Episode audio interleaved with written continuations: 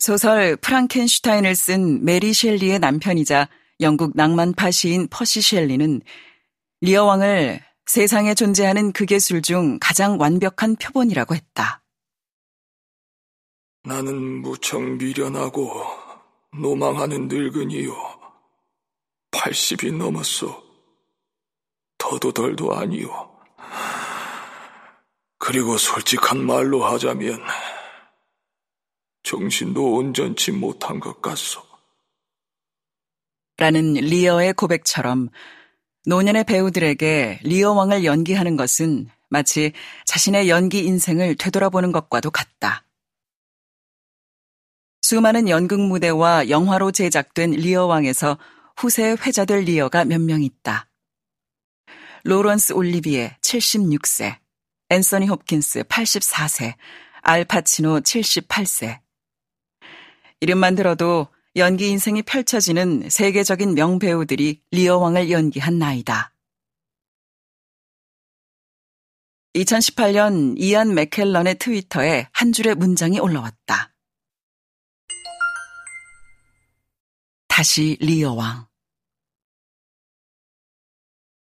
1964년 웨스트엔드 데뷔 무대였던 듀크 오브 요크 극장 무대에 그가 다시 올랐다.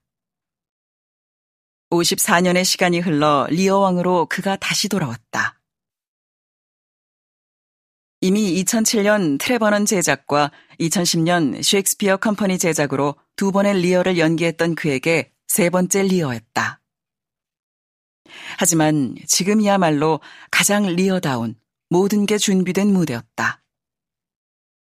그는 이 시간을 오랫동안 기다렸을지 모른다. 80세 리어처럼 육체의 노쇠함과 정신의 나약함이 그대로 드러나는 연기가 아니라 무대 위에 존재하는 것만으로도 리어의 현신일 것 같은 어쩌면 마지막일지 모르는 무대.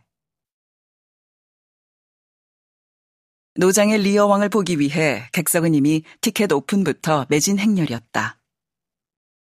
300석이 아니라 3,000석을 매진시킬 만한 티켓 파워를 가진 배우였지만 듀크 오브 요크 극장은 객석의 일부를 덜어내면서 소극장의 밀도를 유지하는 선택을 했다. 관객에게 말을 거는 느낌으로 연기하고 싶다. 라는 조너선 먼비 연출의 말처럼 우리가 오랫동안 인간 운명의 비극적 서사로 알았던 이 거대한 이야기는 어쩌면 그저 아버지와 딸 사이의 대화이자 어느 불행한 가족의 대화였을 뿐일지 모른다. NT Live 영상으로 보게 된 맥켈런 연기력의 절정은 극의 엔딩에서 싸늘하게 식은 코델리아의 시신을 품에 안은 채 깊은 후회가 담긴 긴 독백을 하는 장면에서 폭발한다. 아무 대답을 하지 못하는 코델리아의 시신에 얼굴을 부비던 리어 왕의 얼굴이 빅클로즈업 되어 화면 가득히 당겨진다.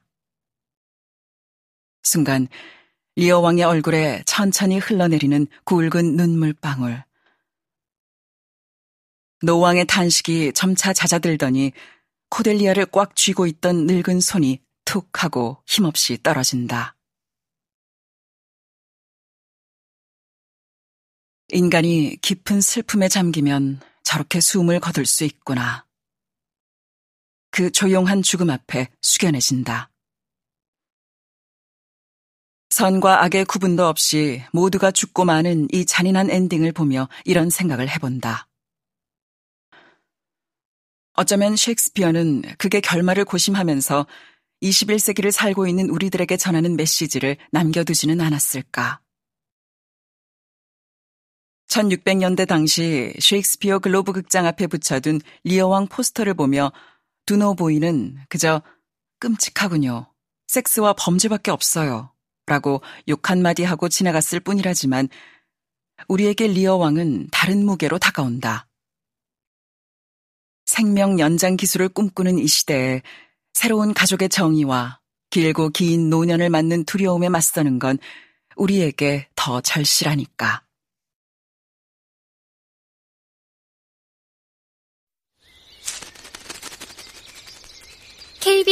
오디오북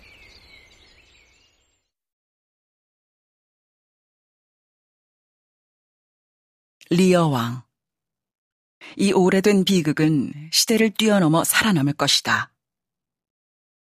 모든 비극은 인간의 가능성 일부를 우리에게 보여준다라는 아리스토텔레스의 말처럼 우리는 앞으로 맞을 노년에 리어 왕과 고리오 영감의 실수를 반복할 수도 늙은 부모를 돌보지 않고 등을 돌리는 딸들인 고네릴과 리건이 될 수도 있다. 다만 이 비극을 보며 그 가능성을 깨닫고 삼가는 일을 수도 없이 반복할 뿐이다.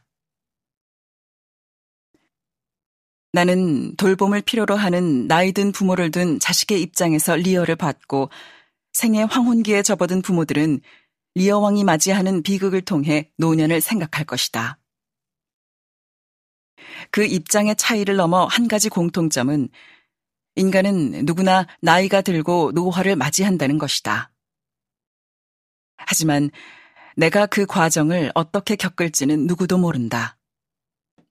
그러니 지금도 우리는 퇴직 이후의 삶에 대해 걱정하고 자식에게 손 벌리지 않는 경제력을 유지하기 위해 노력한다.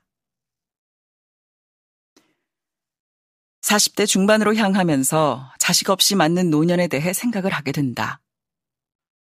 부모 자식 간의 돌봄만큼 노화에 대처해 깊고 안정적인 위로를 주는 관계는 없겠지만 우리 시대 많은 이들이 그렇듯이 혼자 맞서는 노화에 대한 준비도 해야 한다. 우리는 자제력, 운동, 식생활, 독서 습관, 대화와 우정을 통해 스스로 운명을 결정한다. 노년기의 몸 역시 그냥 주어지는 것이 아니다. 노년기의 몸은 매우 다양하게 나타나는 가능성들의 집합이다. 우리 자신을 불멸의 존재로 만들 수는 없지만 더 행복해지고 더 강해지고 더 활동적이 되기 위해 할 수 있는 일은 정말로 많다. 다행히 내게는 적당한 자제력, 매일 하는 운동과 독서 습관, 가족과도 같은 몇 명의 친구와 나누는 우정이 있다. 하지만 훗날 늙은 내 모습은 내 부모에게서 발견한다. 리어 왕을 보며 나는 다시 생각한다.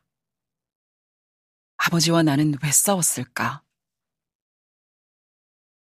누스바움의 말처럼 통제권의 상실 뒤에는 돌봄의 필요가 마치 바늘과 실처럼 노화와 함께 따르는 필수 조건이다.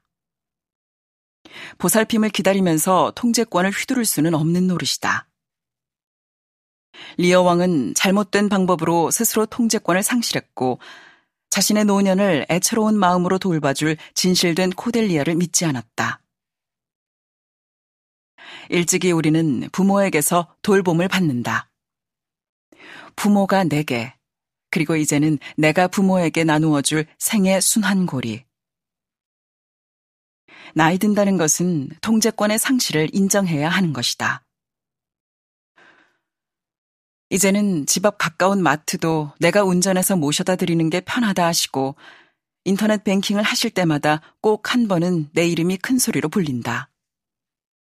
더욱 중요한 건 무엇보다 부모와 자식 간의 관계도 적당한 거리와 각자의 공간이 필요하다는 것. 돌봄의 필요와 통제권 상실의 시기는 늦출수록 좋으니까.